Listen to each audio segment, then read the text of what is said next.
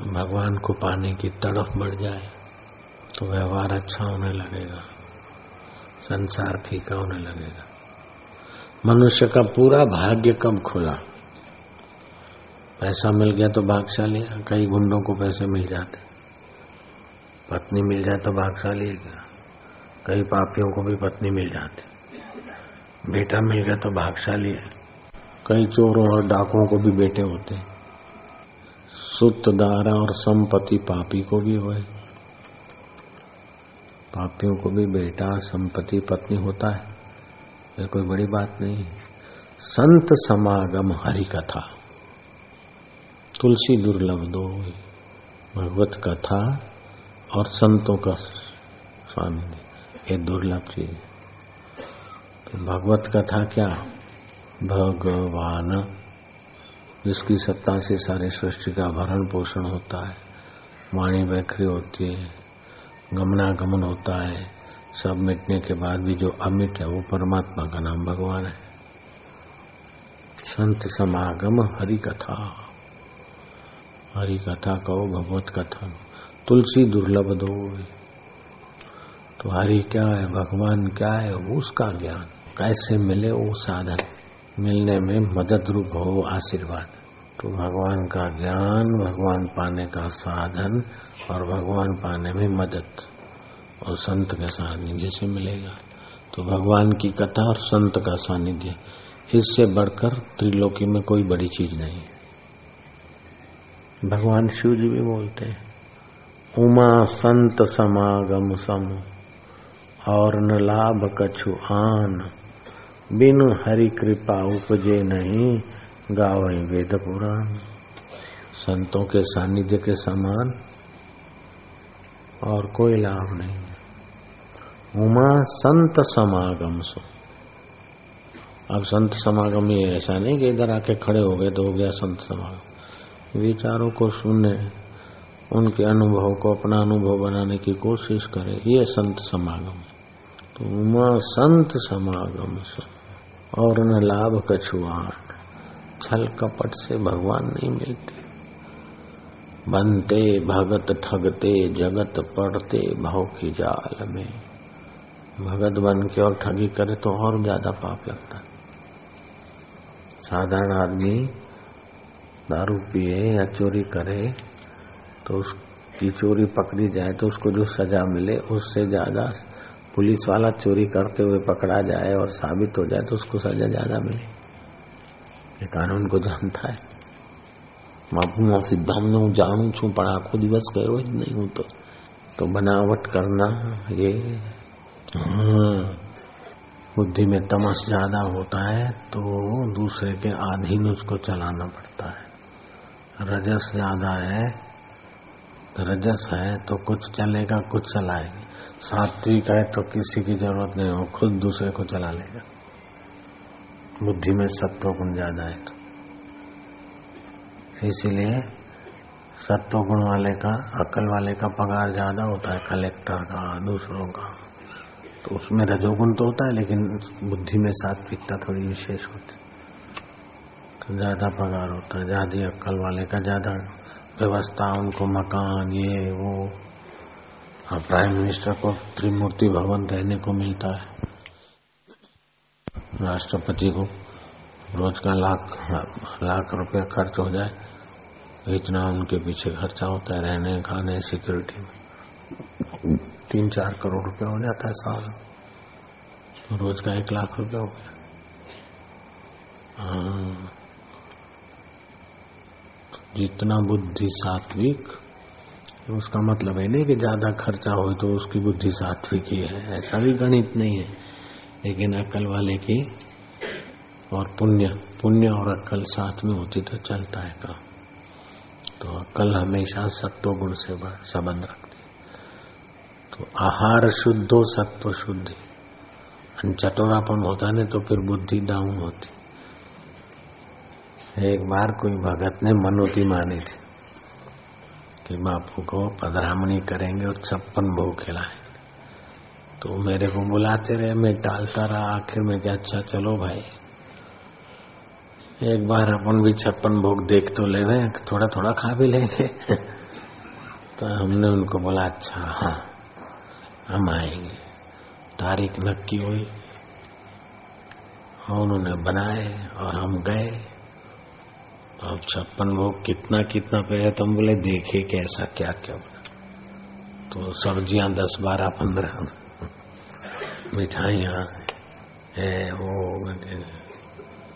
थोड़ा थोड़ा मैं क्या चलो खाए और थोड़ा खाया। तो हम इतने बीमार हुए कि कई 56 भोगों के 56 घंटे तो हमने बलिदान दे दिया। तब कहीं तबीयत ठिकाने आई। अलग अलग वैरायटी खाने से शरीर, फिर कोई बोलता है 56 भोग, तो मेरे को वही याद आता है। अल्जीरिया में एक बिल एक कॉन्ट्रैक्टर था। उस कॉन्ट्रैक्टर गवर्नमेंट ठेका लेते बिल्डर ये वो बिल्डिंग, तो ऑफिसरों को भोज दिया। ब्रांडी है, वाइन है, whisky, brandy wine whisky other drinks सबको दिया। तो उसका अपना मंकी था पाला हुआ, तो सबको ड्रिंक्स दिया। तो एक प्याला मंकी को भी लेके दिया, तो पाला हुआ अपना मंकी था। तो मंकी कॉपी करने में एक्सपर्ट होता है, तो सब लोग क्यों पिया, तो मंकी ने भी पिया। ऐसे करते करते सबने गिलास यूं लेके फिर एक दूसरे का गिलास टच करते ना, तो मंकी ने लिया, तो मंकी ने भी अपना बॉस के साथ गिलास का टच किया। अब पीने लगे। अब मंकी की खोपड़ी तो इतनी, अल्जीरिया के बिल्कुल ऐतिहासिक घटना इतनी सी और मनुष्य की खोपड़ी तो इतनी। तो सब लोग एक पैक पिया, फिर थोड़ा थोड़ा दूसरा लिया। अब मंकी ने भी लिया। अब क्या हुआ, दूसरों ने कुछ खाया, मंकी को तो झूमने लगा। एक तो वैसे ही पाला हुआ था बंदर, लेकिन बंदर का कैपेसिटी कितना, आदमी जितना वाइन पिए ब्रांडी पिया था, ऐसा कूदे, ऐसा नशा। एक तो बंदर, दूसरा पिला दो दारू, और कहना क्या। तो फिर उसका बॉस उसको संभाल के घर ले गया। 2 3 दिन 4 दिन मंकी ऐसे बीमार। फिर दूसरी बार कुछ महीने 2 महीने के बाद फिर फंक्शन हुआ, तो मंकी को ले गए। तो साहब के हाथ में वाइन मिला, मंकी को दिया, तो मंकी यूं कर दिया। फिर उधर तो उसके बॉस ने उसको दिया, तो बोले नहीं पी। मंकी ने उठाकर सब फेंक दिया। तो सारे वो दारू पीने वाले दंग रह गए। बोले 1 महीना पिया था तो इतना आउट हुआ, तो अब उसको याद है लेकिन अपने को याद नहीं। कि एक बार पता चल गया कि झूठ बोलने से अथवा वानगिया खाने से बुद्धि भ्रष्ट हुई। तो मंकी ने फिर वो वाइन की वानगी को छुआ ही नहीं। मंकी फिर नहीं पिया दारू। दूसरी बार फंक्शन में ले गए ना तो मंकी को दिया, बंदर को तो नहीं पिया। इधर उधर घुमा, उधर दिया तो फिर उठा के प्याला फेंक दिया जोर से सबके ऊपर, अल्जीरिया का बंदर। तो इतना तो बंदर भी जानता है कि ये खाने से नुकसान हुआ, तो हम नहीं खाना चाहिए। जब सात्विक गुरु मिलते हैं, सात्विक खुराक खाते हैं और सात्विक व्यवहार और सच्चाई रखते हैं, तो रजो और तमो गुण क्षीण होता है। तो फिर अकस्मात पर ब्रह्म परमात्मा का आनंद सामर्थ्य प्रकट होता है। या ईश्वर तो मौजूद है। जैसे बादल हटने से सूरज दिख जाता है, ऐसे रजोतमो गुण हटने से परमात्मा का आनंद और सामर्थ्य प्रकट हो जाता है।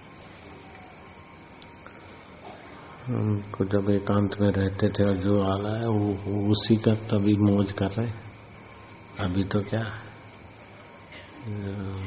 ध्यान भजन गुरु के आश्रम में रहते, सेवा करते आश्रम में, उसी की कमाई से गाड़ी।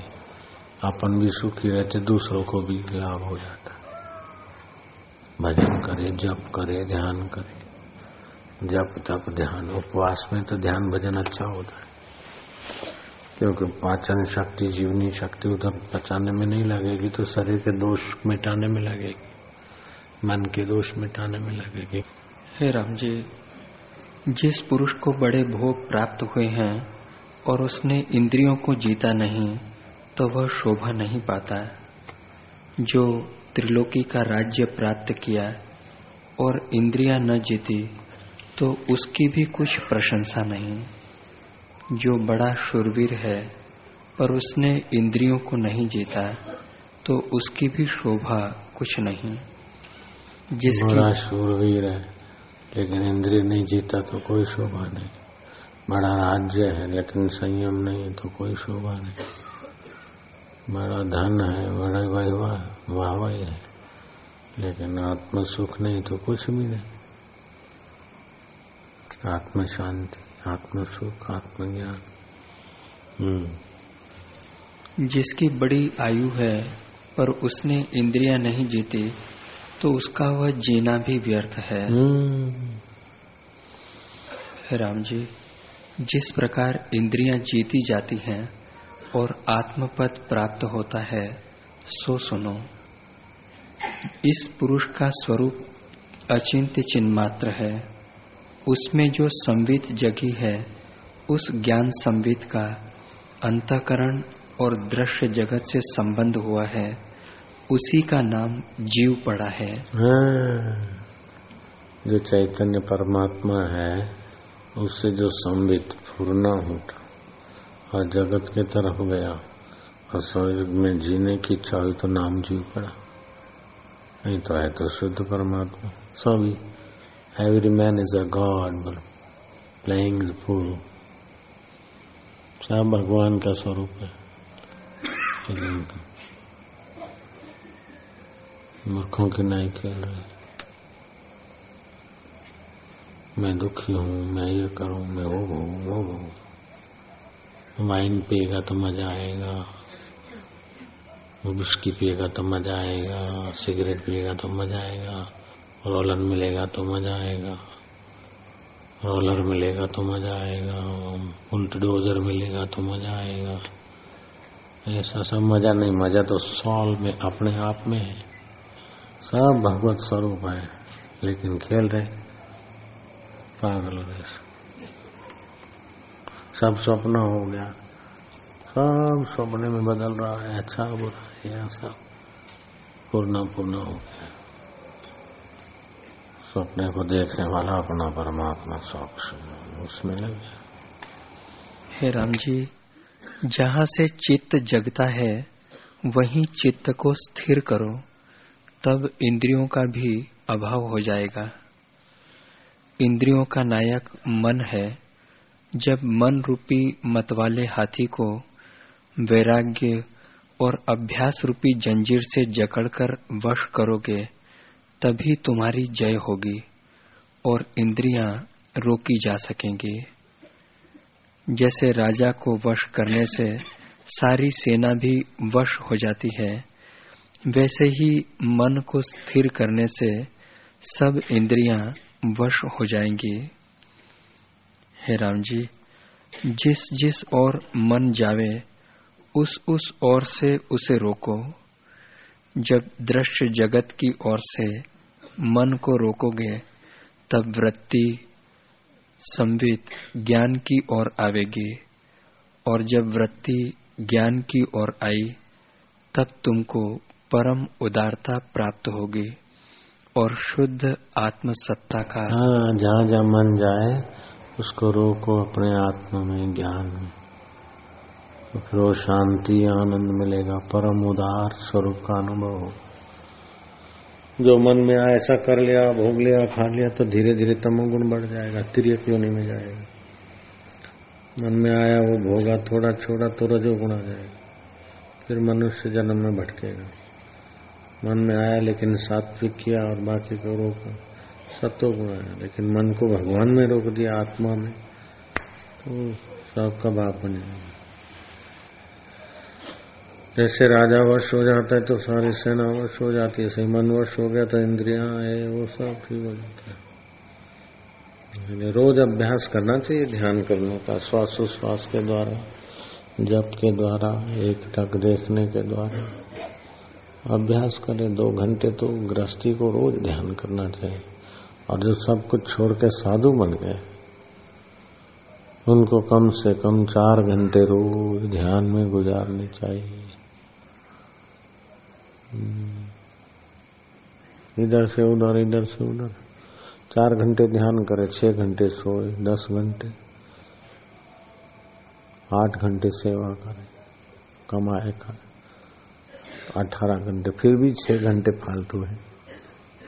और 8 घंटा तत्परता से काम करे तो जो 12 घंटे में नहीं होता उतना 8 घंटे में हो जाएगा। जो समय का दुरुपयोग करता है समय उसी को खा जाता।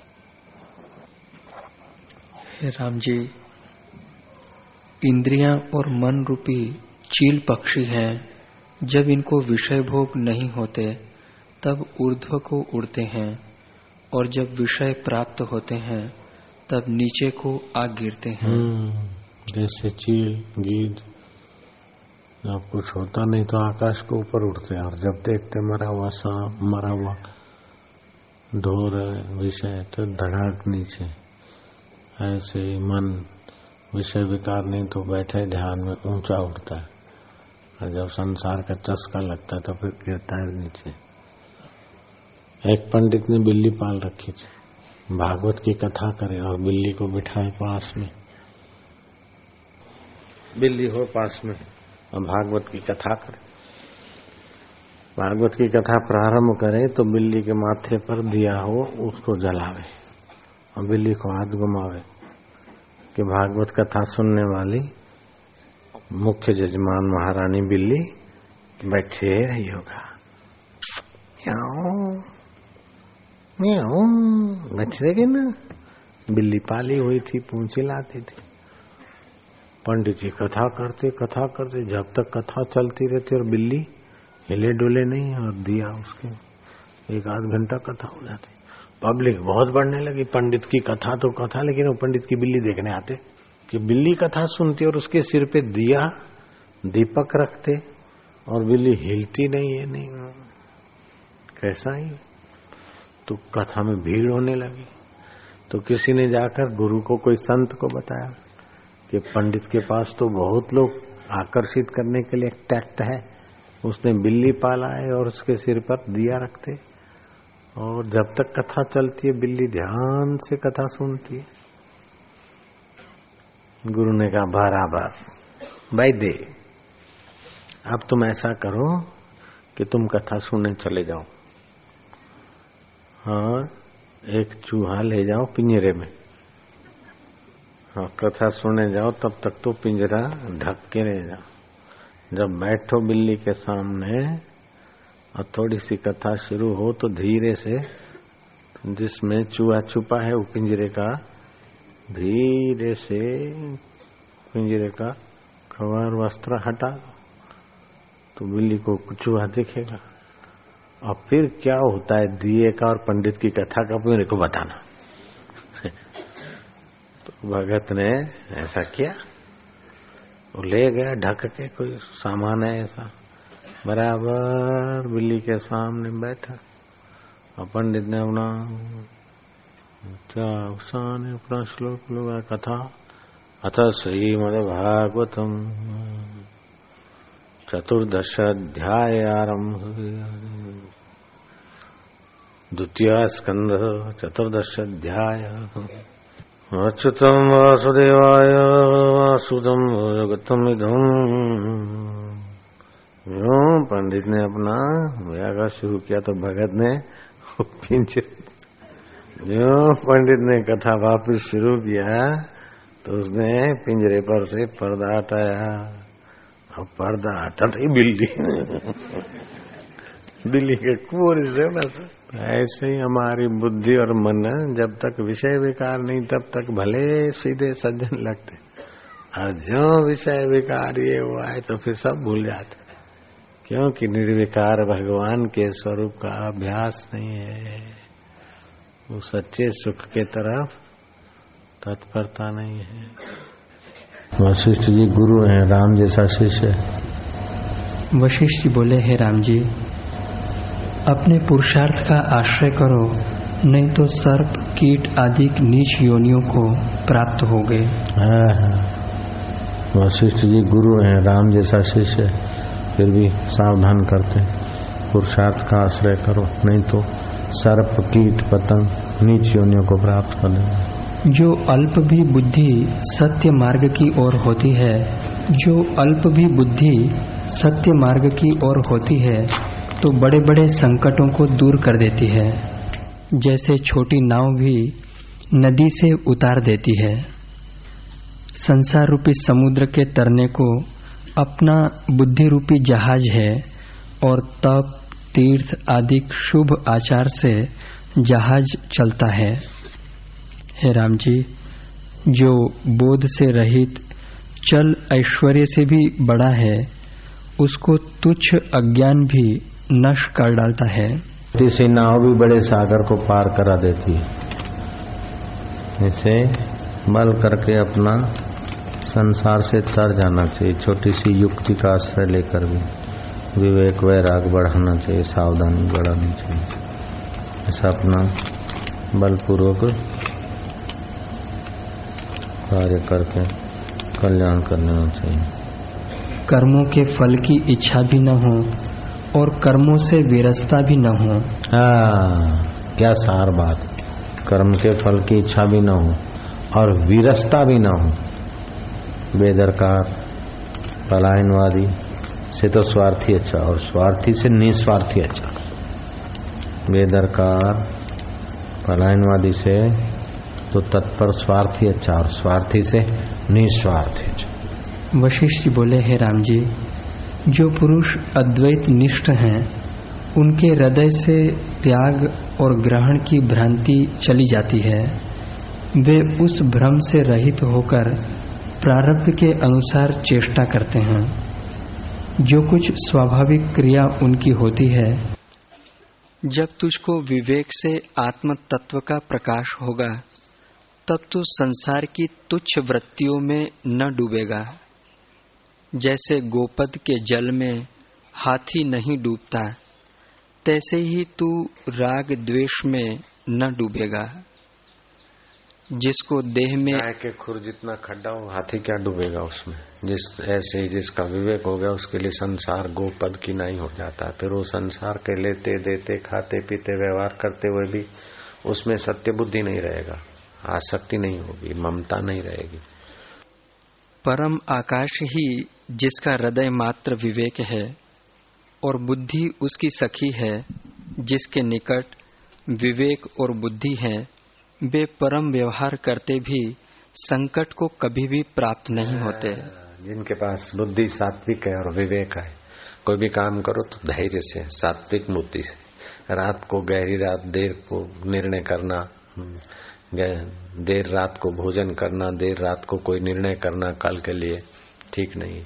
सुबह सात्विक बुद्धि हो तब निर्णय करे, जो भी काम करे खूब निर्णय विचार करके करे। तत्ववेताओं के संग से जैसा अमृत मिलता है वैसा क्षीर समुद्र से भी नहीं मिलता।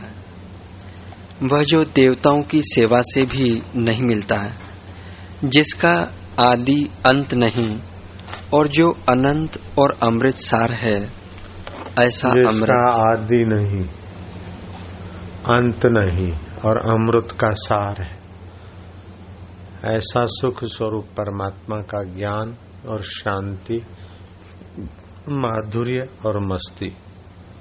तत्ववेता परमात्मा प्राप्त महापुरुषों से जो सुख मिलता है, शांति मिलती है, ज्ञान मिलता है और आदि अंत जिसका नहीं, उस अनंत का प्रकाश जो मिलता है वैसा क्षीर सागर के अमृत के पास नहीं है, स्वर्ग की अप्सराओं के पास नहीं है, यक्ष गंधर्व और किन्नरों के पास नहीं है।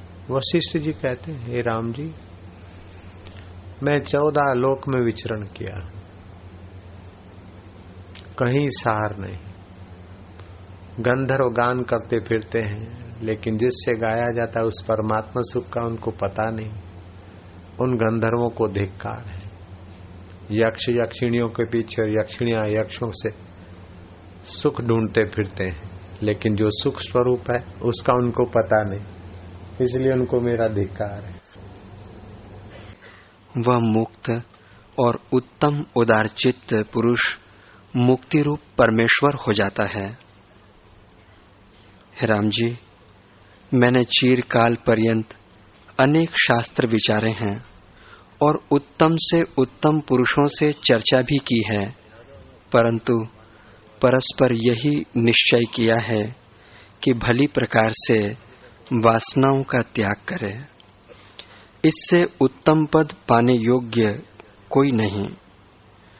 जो कुछ देखने योग्य है वह मैंने सब देखा है और दसों दिशाओं में मैं भ्रमा हूँ।